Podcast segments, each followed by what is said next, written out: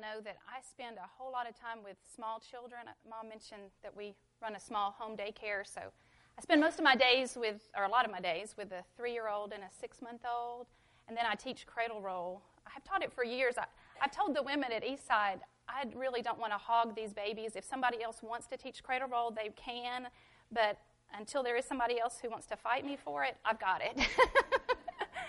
um, but so I spend a lot of time reading children's books. So, and since I introduced the last lesson with the children's story, I guess you're not going to be surprised that the second lesson we're also going to begin with looking at a, a popular children's story. But have you heard of the Emperor's New Clothes? Remember that story? I'll we'll just kind of paraphrase the beginning part of it. But remember, in that story, you have the the, the grand emperor who loves beautiful things, right? And he has everything his heart can desire. Anything money can buy, he's got it. Well, one day, two crafty con artists come to him and say, We have devised something new that you have never seen before. It's a new kind of material. And it's the most beautiful, exquisite material ever known to mankind. And this material has a unique property because it can only be seen, it's only visible to those who are intelligent and competent. And to those who are ignorant and incompetent, it appears invisible. They were pretty crafty, weren't they? well, sadly, the emperor falls for this hoax and says, Well, sure, I, I need a suit like that. Make me one. So they leave the, the palace, and after feigning all this hard work, the two so called tailors come back to the kingdom with a pretty hanger and say, Here it is. We did it. And of course, when the emperor looks and can obviously only see the hanger, right, he has this moment of panic. Like, wait a minute, this means I'm ignorant and incompetent because I don't see anything. But his pride gets in the way and he doesn't want to admit to that. So he just says, Oh, yes, it's beautiful. And all of his royal advisors, who have also heard about, that, about this quality of this material, well, they feel the same way. We can't admit, let anybody else know that we're ignorant and incompetent. So they all just start praising how beautiful the suit is. And they talk themselves up into such a frenzy, trying to outdo each other in their compliments, that they actually come up with the idea that they think is a good idea that the emperor put on this suit and parade through the whole kingdom to let everybody just see just how beautiful it really is. And of course, word has spread to the townspeople about this so called material that's a judge of one's competence and intelligence. So, sure enough, the emperor puts on, so to speak, his new suit and parades through the kingdom. And as he parades through the kingdom and the royal procession is going by, the townspeople are lined up on the sides of the road and they're all cheering and praising the emperor, how beautiful the suit is, how great he looks because no one wants to say that they're ignorant or incompetent, right? But let me read you the ending of the story. It says, A child, however, who had no important job and could see things only as his eyes showed them to him. Don't you love children? They'll say anything on that. he went up to the carriage. The emperor is naked, he said. And his father reprimanded him, saying, running after him, trying to catch him, don't talk nonsense. He grabbed his child and took him away. But the boy's remark, which had been heard by the bystanders, was repeated over and over again until everyone cried, The boy is right. The emperor is naked. It's true. Well, the emperor realized that the people were right, but could not admit to that. He thought it better to continue the procession under the illusion that anyone who couldn't see his clothes was either ignorant, or incompetent. And he stood stiffly on his carriage while behind him a page held up his imaginary mantle. Well, you know, that's an outrageous fictional children's story, obviously. But I think it serves as a very good reminder of a very real truth. And that is, in regard to modesty, and of course a host of other issues, our human minds are very subject to outside influence, aren't, aren't they? You know, it's interesting. I did a lot of research in preparing for this lesson, and we don't have time to go into to everything. But I, I looked into the, the history of modesty in our country. You know, you think about our country, was originally founded upon Christian principles, right? That's what we're trying to get back to.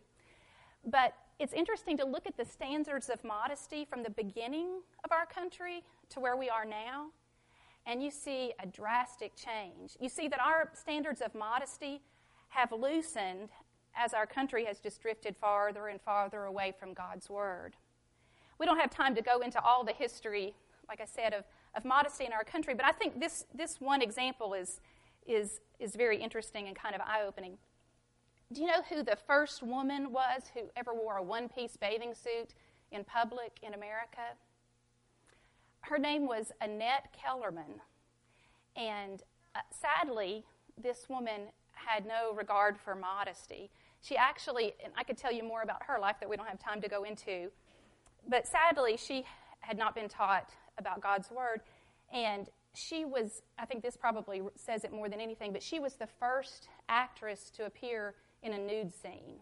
Okay, so she had no regard for modesty. She was a vaudeville actress, and she was working in Boston on Revere Beach, and apparently her little dressing room was right on right there on the beach.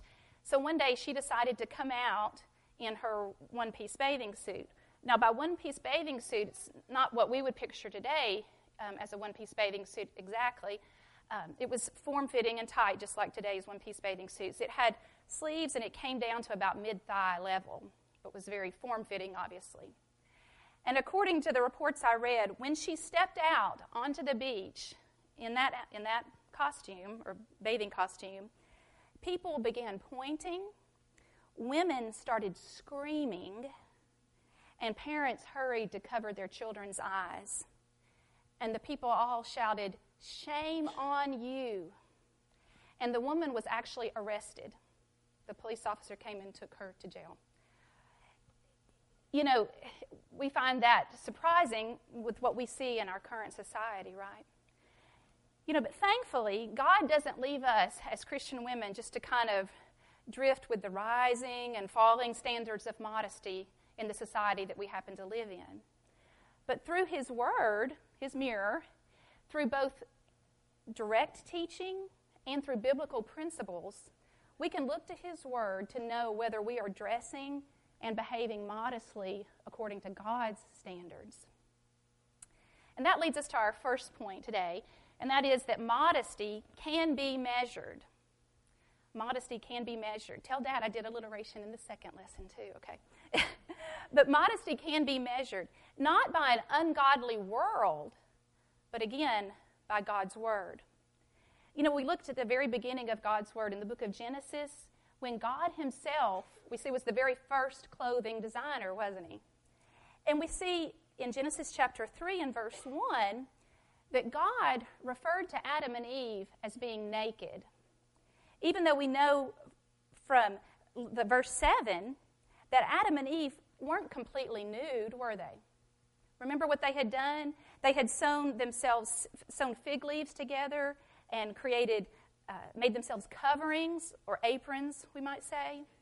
So they had made an attempt to cover themselves up, hadn't they? But God said they were what? Naked. And it says in verse 21 the Lord God then made tunics of skin and clothed them.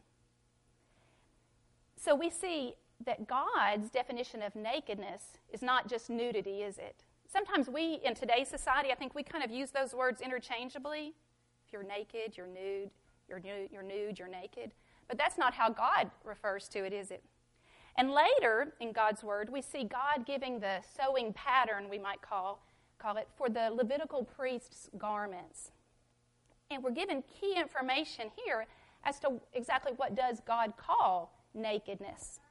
Since we know from the account of Adam and Eve, it's not just nudity. In Exodus 28, God gave the instructions for the priest's garments under the Mosaical law. And let's read in verse 42 there. Verse 42 tells us, And you shall make for them linen trousers to cover their nakedness. They shall reach from the waist to the thighs.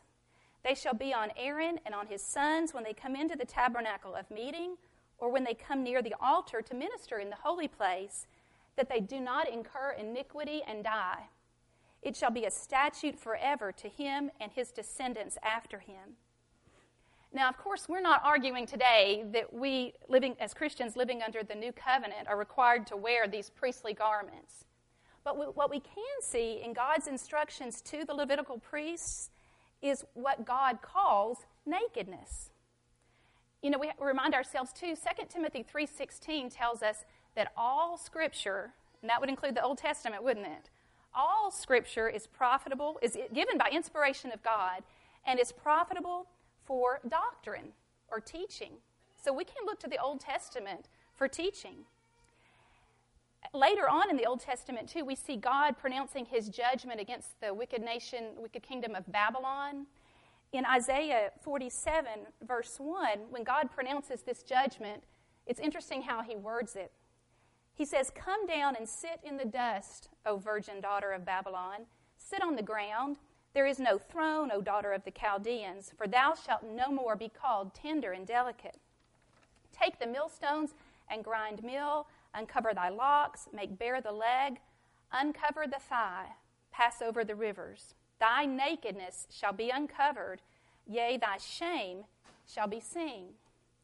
So again, here we see God a second time referring to the uncovering of the thigh as what he calls nakedness, right? If you look at the, the, the term thigh in the dictionary, it defines it as that part of the body that extends from the waist to the knee, just like we saw with the pattern for the Levitical priest garments.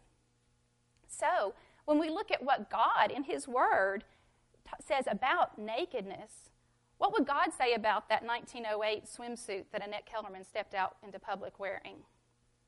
Would he say she was naked? She exposed her thigh, didn't she? And she exposed a lot more too because of how form fitting her suit was. But we see that God's definition of nakedness would rule out that 1907 or 1908 swimsuit. It would rule out the modern bathing suit for sure, wouldn't it? Whether it be a one piece, a two piece, a tankini, or whatever the new terms are for all these different versions that have come about. But then we ask ourselves okay, well, what about clothing for our upper bodies, though? If God wants us to have our thighs covered, does that mean that as long as we are covered to the knee, that our clothing can be skin tight? As long as it comes to our knees? And here's where we have to look to principles that we find in God's Word.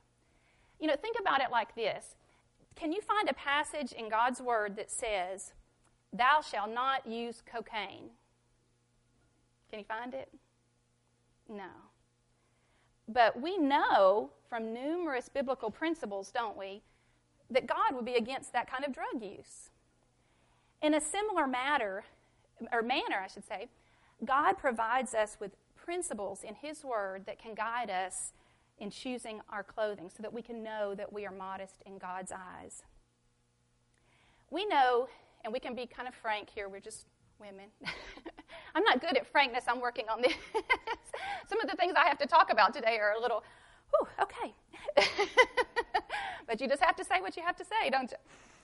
But we know that God designed men to be visually stimulated by a woman's body. That's how God made men.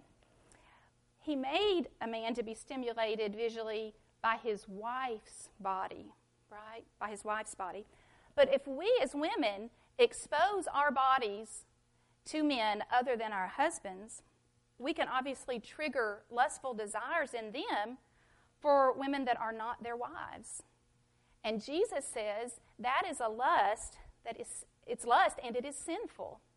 Remember what he said? Jesus said in Matthew 5 28, but I say to you that whoever looks at a woman to lust for her has already committed adultery with her in his heart. That's serious, isn't it? You know, we think about David. Remember what David was called? A man after God's own heart, right? If David, a man after God's own heart, could be moved to commit fornication and then murder through a chain of events all sparked by what? Lust. Then certainly this is an issue even for the most faithful of Christian men. Recently, I read an article entitled, What Do Men Think When Ladies Dress Immodestly? And I appreciate the, the candid uh, response that this, this Christian preacher gave, he makes an excellent point. And again, we have to remind ourselves we don't think like men do. That's probably the most profound statement I'll make today, right? You didn't know that, did you? We don't think like men. we weren't designed to think like men. But he makes an excellent point, and he says this Modesty is not only defined by covering oneself, but if the shape of the breasts, buttocks, legs, etc., if the shape is clearly revealed, this elicits desire in the male. You know, I thought it was interesting in researching for this lesson. I looked at the, the Federal Bureau of Prisons website. I, I imagine most people are not familiar with the Federal Bureau of Prisons website. I hope you haven't had cause to have to look at that. But it's interesting. If you look at the Federal Bureau of Prisons website, of course, this is the, uh, the code for all of our federal prisons in our country. They actually have a visiting, a visiting room dress code. Okay, a visiting room dress code. And keep in mind now, these are not Christians who've, who've put together this dress code. This is, these are people of the world. But let me just read to you the, the dress code. It says visiting room dress code. Wear clothing that is appropriate for a large gathering of men, women, and young children. Wearing inappropriate clothing, such as provocative or revealing clothes, may result in your being denied visitation. Obviously, they don't need inmates to be having issues, do they?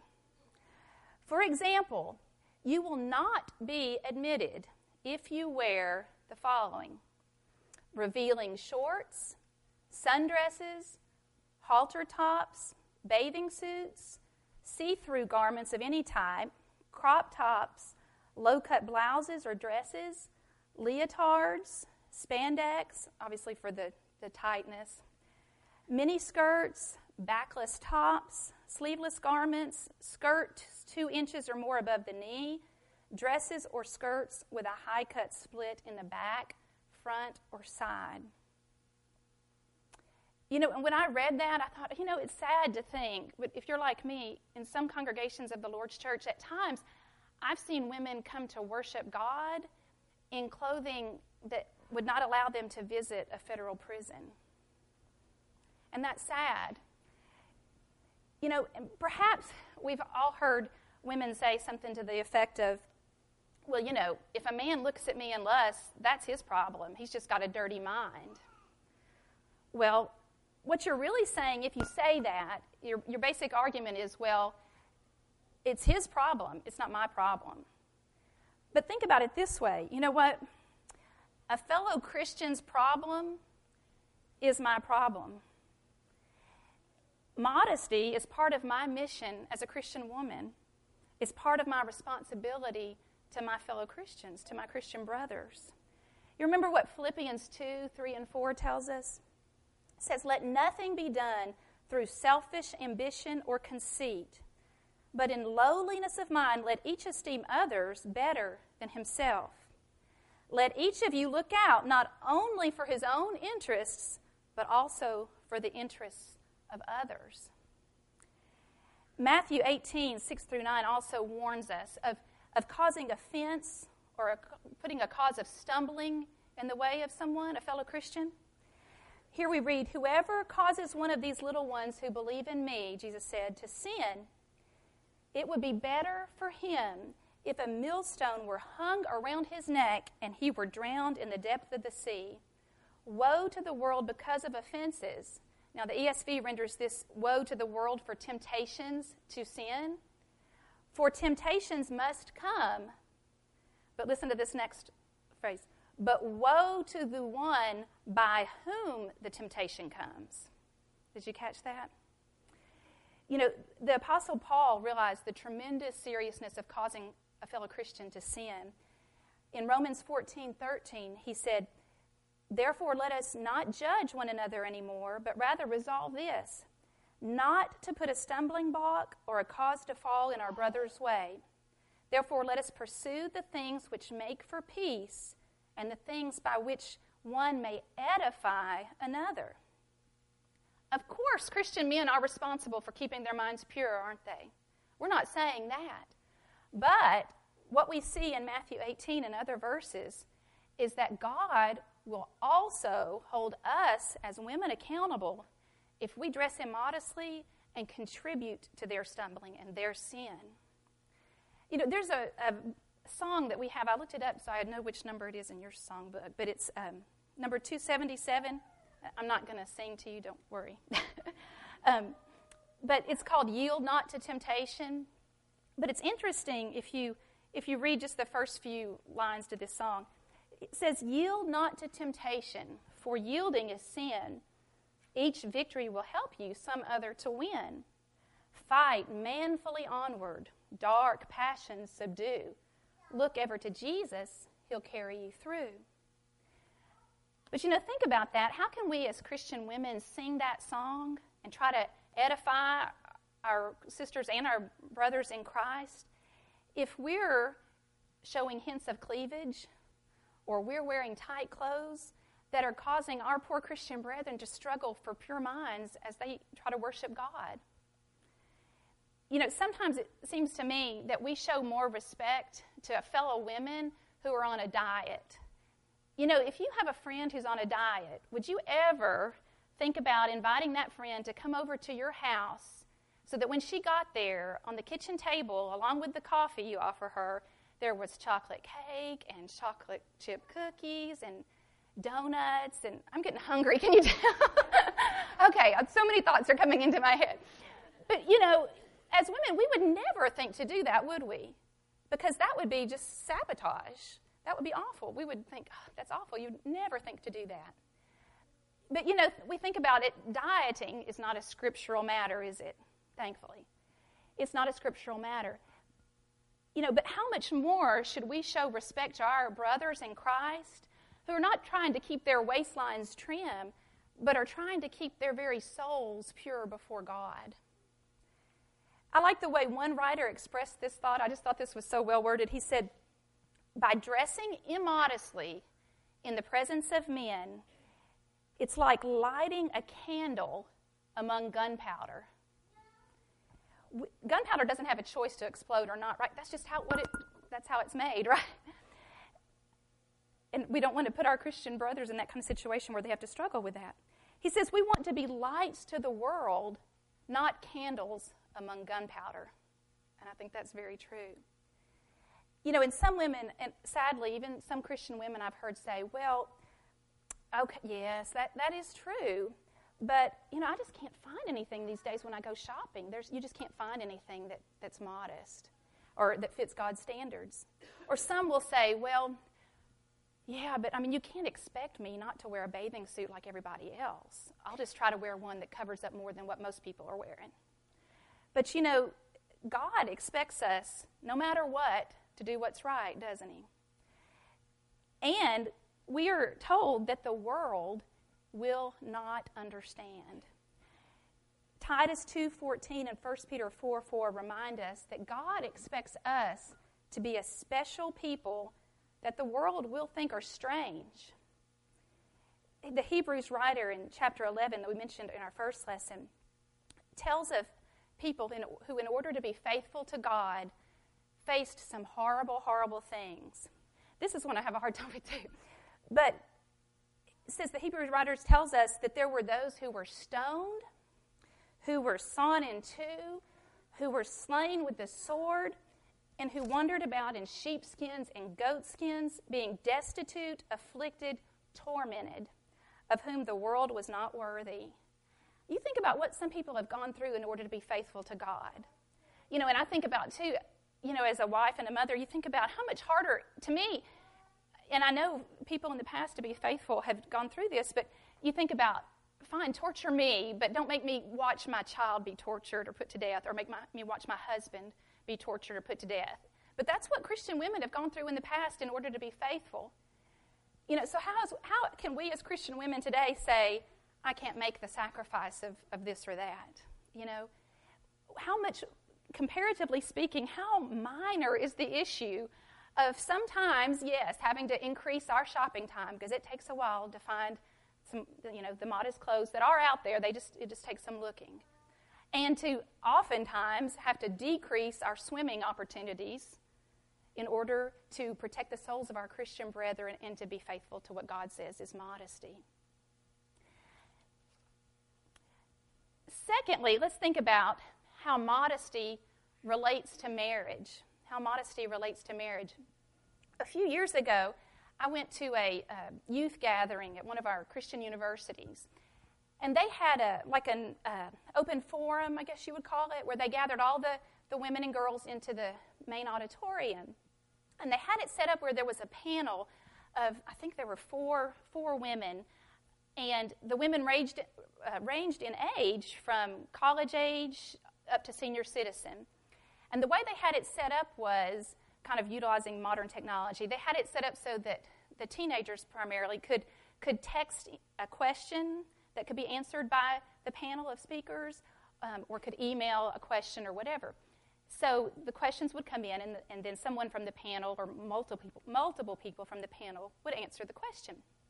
Well, I had been there for the weekend, and, and to be honest, I had seen a real epidemic of tight jeans and tight t shirts. And, and sadly, even on the Sunday that we had worship, there were uh, girls wearing these little short skirts to worship. And so when I when this question came in, and it was a very short question that one of the teen girls, I assume, sent in, it was three words.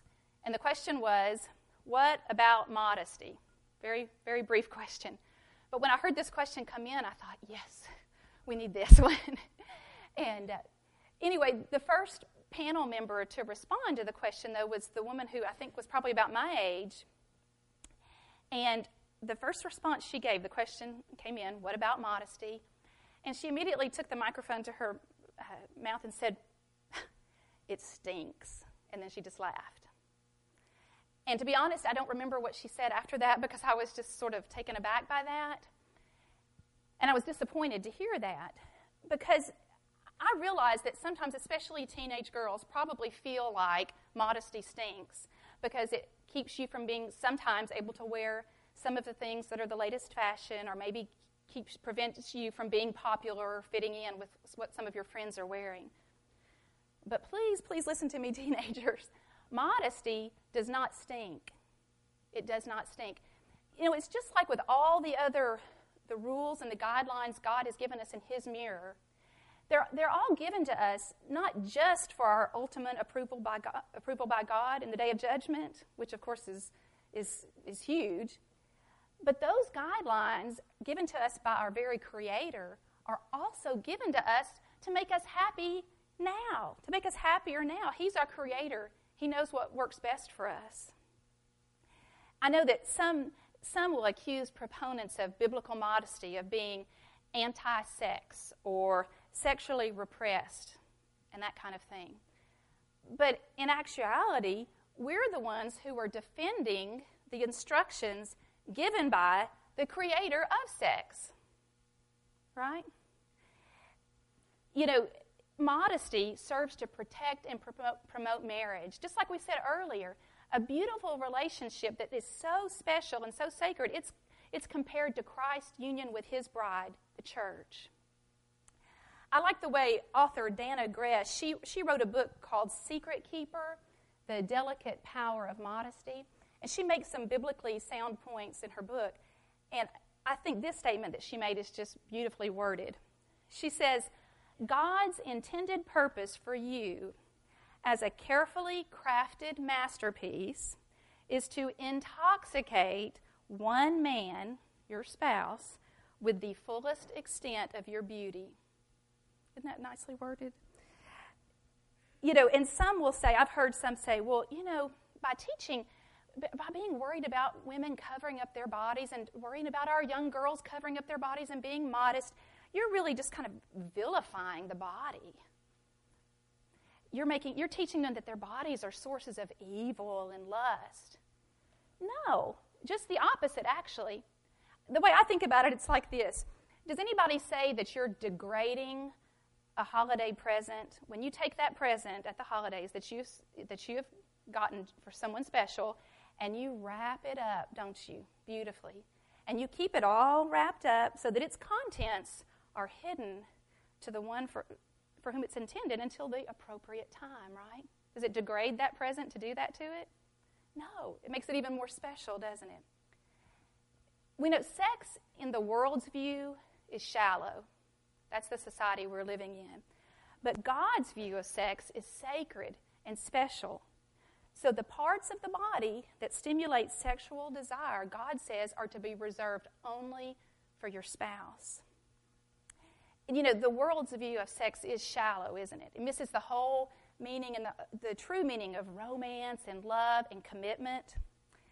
And this is what we've got to teach. We've got to teach our children who are growing up in a society like this, teach our children and our grandchildren how God views sex as sacred and special between a husband and wife. Because they're really growing up in a sex obsessed society, aren't they? Sadly. Yes, thank you. yes. You know, this next point, um, I probably would not have included in my lesson had I not just heard about it multiple times and I just couldn't, really couldn't believe it. So I thought it was very relevant. I have heard, not once, but multiple times, of occasions where women in the Lord's church have held bachelor, bachelor I can't say that word, try again, bachelorette parties. And I'm, I'm not talking about bachelorette parties where you just give a, a girl about to get married pretty lingerie. But I'm talking about where women in the Lord's church have held bachelorette parties for girls about to get married, where they have played vulgar, vulgar games regarding sex and put up vulgar images for decorations and done all kinds of things. As much as I've had to say in this lesson that is a little bit embarrassing, I can't tell you about those things because, to be honest, I'm just too embarrassed to describe them, even to a group of fellow women. But you know, we know that the Bible instructs older women to teach their, the younger women to love their husbands, right? So there's a place, obviously, for older women to instruct younger women regarding sex. There's nothing wrong with that. But these kind of parties that engage in vulgar references to sex are just endorsing and embracing the world's shallow view of sex. We have to remember what Ephesians 5 3 and 4 tells us. There we read, But fornication and all uncleanness or covetousness let it not even be named among you as is fitting for saints. Neither filthiness, nor foolish talking, nor coarse jesting, which are not fitting. So we have to be sure that our actions fit us as Christians just as well as our modest clothing fits us, right? So let's not let the world make shallow something that really is so very sacred and special in the eyes of God. Also, in a different sense, but also relating to, to marriage and modesty. You know, as we have seen, when it comes to marriage, between a husband and wife, there is no such thing as immodesty, is there, in the private bedroom of marriage? Our bodies were designed to be enjoyed by our spouses, and that's a beautiful thing. But here's something to think about. When we walk down the aisle to exchange vows with that special man that we want to spend the rest of our lives with, we are not, on our wedding day, as we walk down that aisle, we are not yet in the private bedroom of marriage, are we? You know, and it's sad to me to, and disappointing to see so many of our beautiful, beautiful, sweet Christian girls these days wearing immodest wedding dresses.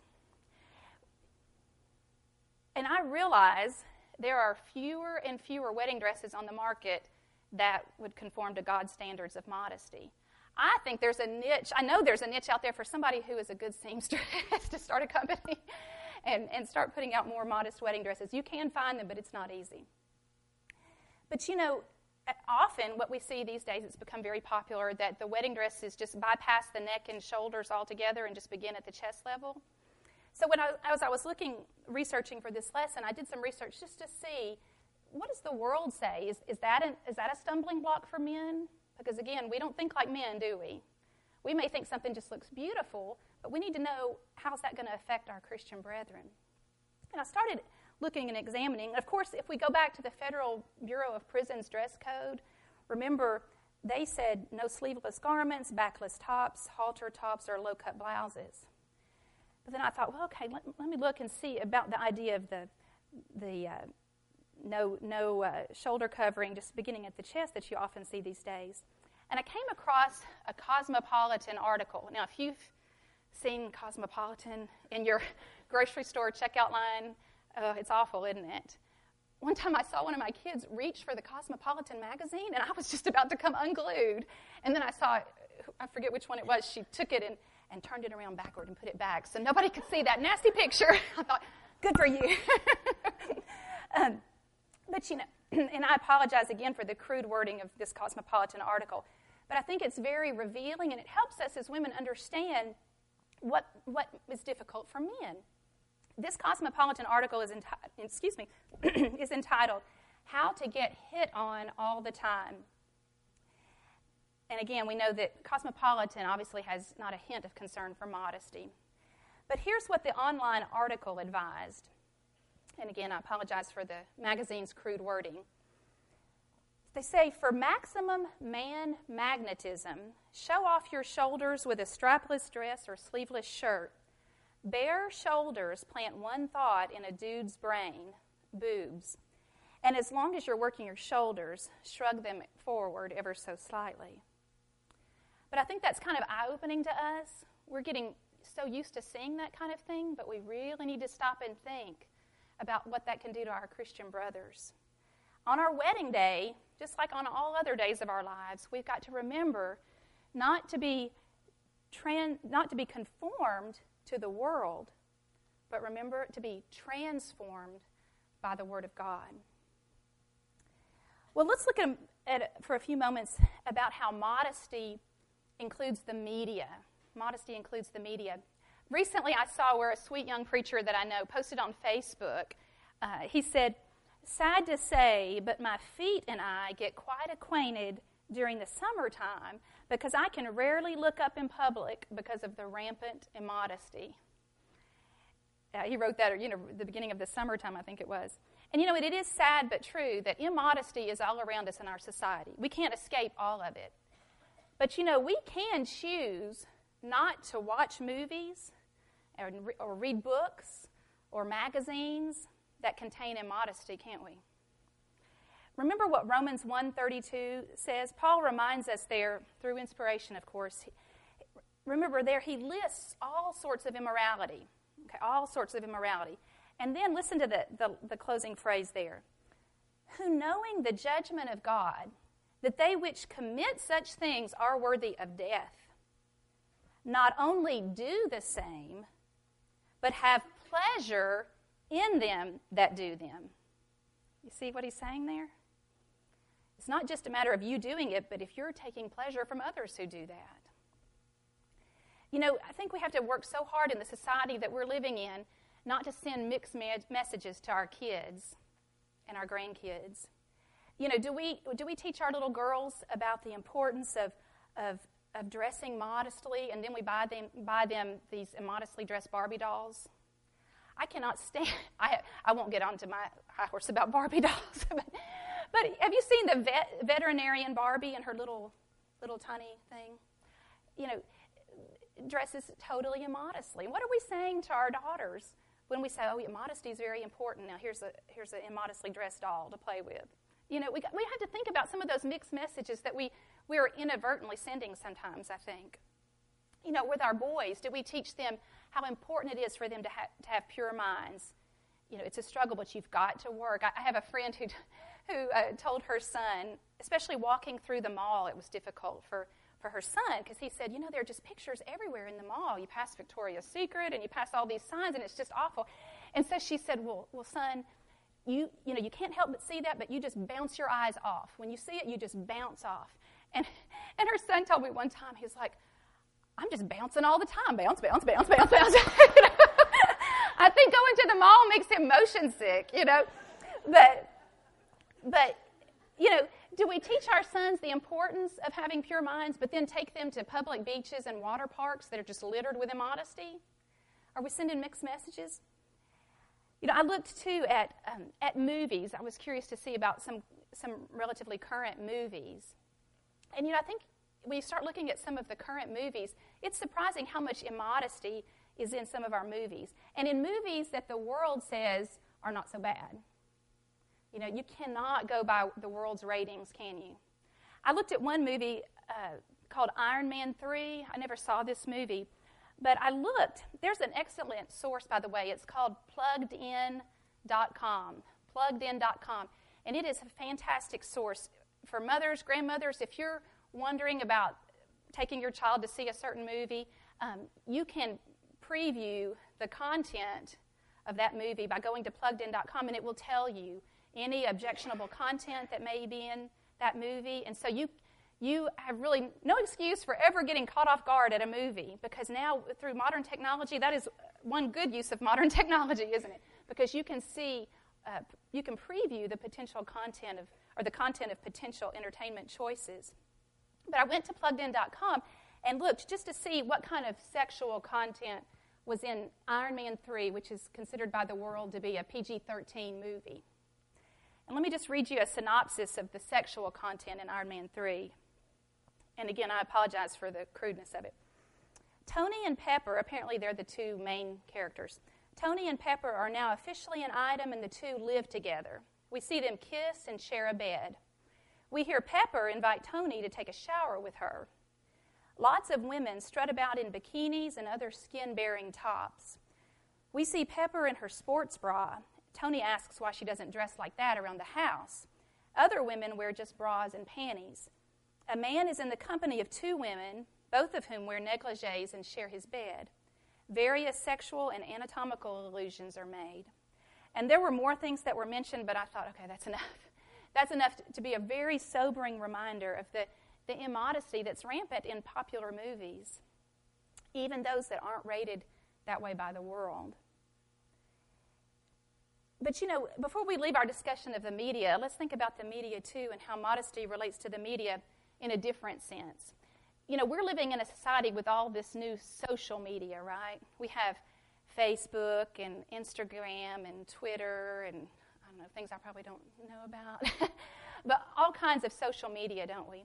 And we know that sadly, a lot of these social media serve as vehicles for women to post immodest, seductive looking pictures of themselves, right? If you've been on Facebook, I don't have a Facebook myself. Cassidy is sweet enough to leave hers open for me so that I can kind of keep up with what's going on with our mutual friends. But, um, you know, it's sad some of the pictures that you see women post sometimes, and sometimes, sadly, even Christian women. Yeah, I know I saw, I saw a, uh, a post one time around the holidays that said, um, Santa saw your picture on Facebook. You're getting clothes and a Bible for Christmas. You know, and I thought, yes. you know, um, and we just have to be so careful, don't we? We've got to teach our, our, our girls about that. But you know, in another sense too, even you know, there are, I've seen Christian young women not post immodest pictures of themselves in terms of the amount of clothing they have on, but they just post countless pictures of themselves, the selfies, right?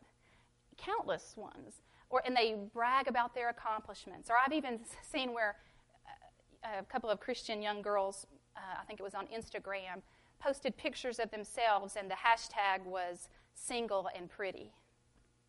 You know? But we have to remind ourselves and our daughters what does 1 Peter 5 5 tell us? There we read, Be clothed with humility, right? Humility. For God resisteth the proud and giveth, giveth grace to the humble. You know, it's interesting that even those in the world are starting to realize some of the potential dangers of the social media, particularly upon our young people. Have you heard of uh, narcissism? You probably know that word. I always say that since it's fairly early on a Saturday morning, we'll review that definition because that's not a word we use on a regular basis. But narcissism is defined by Merriam Webster as an excessive interest in oneself and one's physical appearance. And in the field of psychology in particular, it is defined as extreme selfishness with a grandiose view of one's own talents and a craving for admiration. To me, narcissism sounds like the complete opposite of modesty, don't you think? And one secular article I read had this to say some of our favorite social media sites serve as a vehicle to self promote. Researchers explored the hypothesis that social media reflects and amplifies growing levels of narcissism within our culture. In a study published online in Computers and Human Behavior, the authors believe Facebook is a mirror and Twitter is a megaphone for the cultural obsession with self. So let's remind ourselves and our daughters of what 1 Peter 5 5 reminds us, and that is our modest clothing must also include putting on humility, right? Not being obsessed with ourselves. Finally, very quickly, we're going to look at modesty as also a mindset. Modesty is a mindset. You know, you may have heard the phrase, modest is hottest. That's a, a phrase coined by some in the denominational world. And I've heard of, you know, some in the Lord's church, some young girls who have taken part in that campaign, you know, modest is hottest. And let me be very clear I very much appreciate uh, and respect that concern for modesty. But again, I think we have to be careful to make sure that we're defining modesty the way God would define modesty. You know, when we talk about being hot, whether by being whether by hot we're meaning sexy, as some mean when they say that, or whether we mean being popular and fashionable and fitting in, you know, both of those ideas go against the notion of all the verses that we've looked at today, don't they? You know, modesty goes beyond the amount of clothing we have on, but also extends to the image we're conveying. You know, I was on, I think I was on eBay, and uh, some little ad popped up, and I noticed it said, sexy heels. You know, sexy heels. We know some shoes have a sexy image, don't they? The world acknowledges that. That's why they advertise them that way. Sexy, sexy heels. You know, even shoes can be immodest if they convey an image that a Christian woman shouldn't be conveying, right? Looking pretty and looking sexy are two totally different things. The world may say that it's being modest while at the same time being hot, but a Christian woman, woman following the mirror of God's word is going to seek to obey God and protect the souls of her Christian brethren and never, never strive for the sexy or the hot image. Well, you remember the story that we began our lesson with, right? The emperor's new clothes? I love that little boy at the end of the story. You know, the little boy who had the courage, the honesty to say, the emperor is naked. You know, he had the honesty to just say what it was, and he had the courage to step forward and say it. I mean, you think about that. That little fella would have been surrounded by people bigger than him, stronger than him, more important than him, but he just stepped forward and said what was the truth.